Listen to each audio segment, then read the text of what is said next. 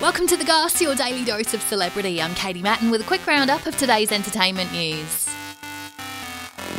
It's Friday, the 10th of February, 2023. The Goss. The goss. The goss. The goss. The goss. The Goss.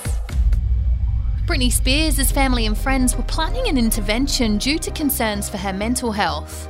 Her husband, Sam Asghari, manager, and doctors wanted her to stay home for two months and get treatment, with the meeting originally planned for Tuesday. I'm so angry, it's insane. She's vowed she's fine and happy after police were called to her LA house to carry out a wellness check after fans expressed their concerns. Britney has gone through a lot. Britney is said to have agreed to meet with a doctor and that the chat went well. She no longer sees her two kids, with them not happy about the nude and strange things she posts on Instagram. She was released from the 13 year conservatorship last year and towards the end of the year suffered a miscarriage. If I don't do this, what they tell me to enslave me to do, they're gonna punish me.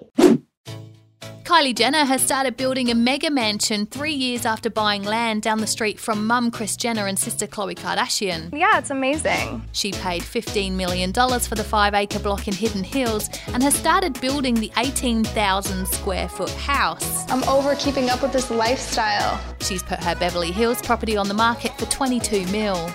At the building site, there looks to be work happening underneath the foundations with thoughts it may be an underground entrance. She will also have a house on the property for her security team. Kylie currently lives in a $36 million home in Holmby Hills and has another property in Hidden Hills that cost her 12 mil. And Pink has announced she's bringing her new stadium tour to Australia for 2024. She'll play Sydney in February, then Newcastle, Brisbane, the Gold Coast, Melbourne, Adelaide, and Perth, with it her first Aussie stadium tour.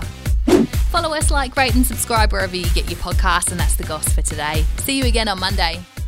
A Podshape production.